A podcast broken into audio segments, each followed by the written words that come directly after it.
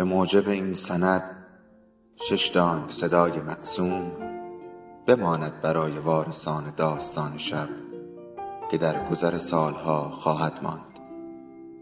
ارادتمند داستان شب.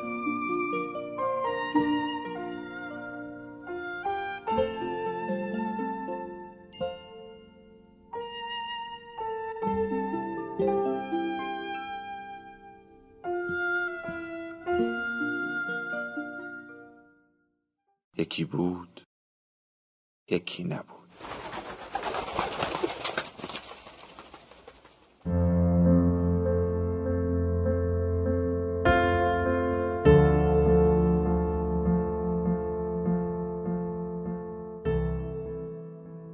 بنبست امیرافشار نویسنده و خانش مرتزا قدیمی.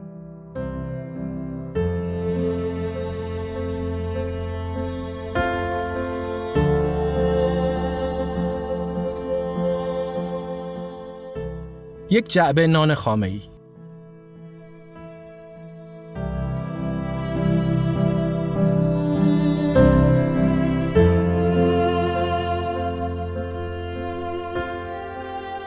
مرجان تنها دختر بنبست امیر افشار بود تا ما یعنی من سعید و مجید که دوقلو بودند مهدی که فوتبالش خوب بود و شوتهای کاتدار جالبی می‌زد تا مهدی کاتول صدایش کنیم یا مهدی ادر وقتی شبیه بازیکن معروف تیم ملی فوتبال برزیل بود فرید و مصطفی که برادر بودند ولی فرید خیلی قد بلند و لاغر بود تا نردبون صدایش کنیم و محمود که پدرش معلم دینی بود در رقابت با هم باشیم تا به قول جوانهای امروز مخش را بزنیم. از یک جایی به بعد دیگر مخزدنی در کار نبود و اسم مرجان هم کنار اسم ما چند پسر بچه قرار گرفت تا همه بشویم بچه های بنبست امیرافشار. از جایی که دیگر بزرگ شده بودیم و روی لب و صورت ما پسرها به قول معروف سبز شده بود و به آن افتخار می کردیم و مرجان می خندید و می گفت چه آشغالی شدید شماها. از جایی که دیگر سال آخر دبیرستان بودیم و خر می زدیم برای کنکور. از جایی که معروفترین جزوه کنکور جزوه رزمندگان بود و هنوز این همه کلاس های مختلف نبود. از جایی که قبولی ها را توی روزنامه می زدند و هنوز اینترنت و تلگرام و فضای مجازی نبود. همه از یک هفته قبل استرس نتیجه را داشتیم و هر کدام از ما اگر قبول نشده بود باید می‌رفت سربازی و اینکه همه دانشگاه قبول شویم و با هم برویم و با هم برگردیم را خیال می کردیم و چیزهای بیشتر حتی. آن سالها نتایج کنکور توسط روزنامه کیهان یا اطلاعات منتشر می شد و ملت همانجا جلوی کیوسک روزنامه هایی که خریده بودند ایستاده یا پهن زمین ورق می زدند تا مثلا به حرف میم برسند و بگردند تا مثلا فرید منیری را پیدا کنند. ماجرا وقتی پیچیده می‌شد که 26 فرید منیری پشت هم ردیف شده باشند و شماره داوطلبی هم همراهت نباشد. آن وسط مردمی هم که دورت جمع شده بودند دیدنی بود که هر کدام اسم و فامیل یک نفر را می برد و می گفت ببین قبول شده یا نه.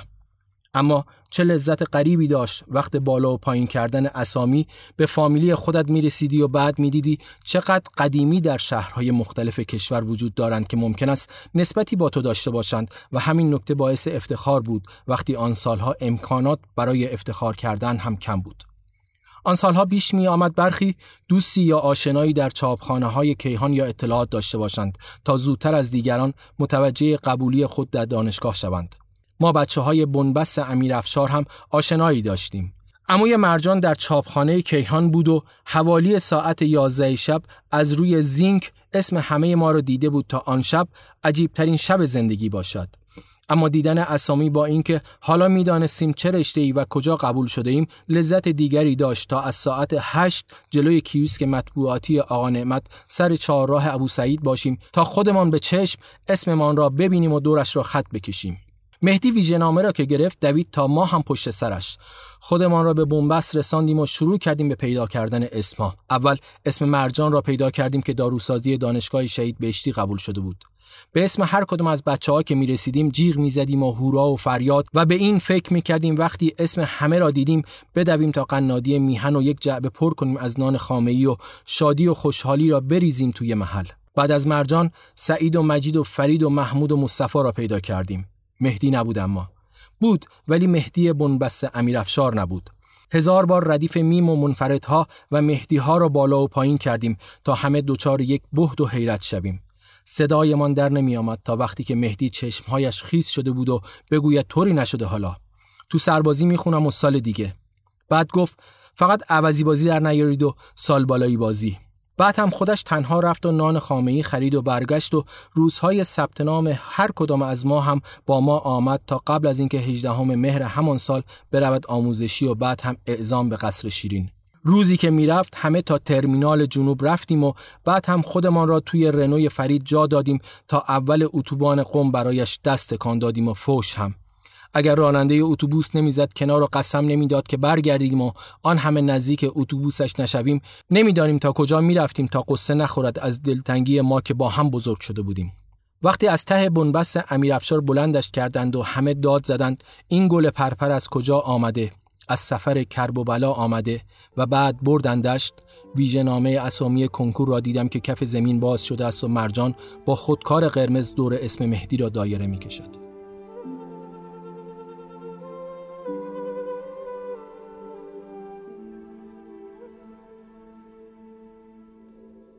داستان شب بهانه است برای با هم بودن دور هم نشستن شنیده شدن.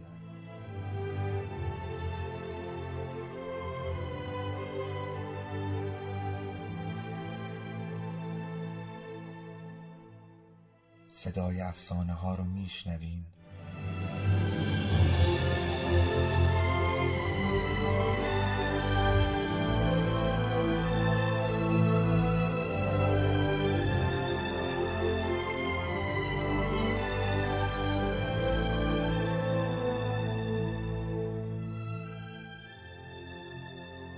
sabes tú un peje.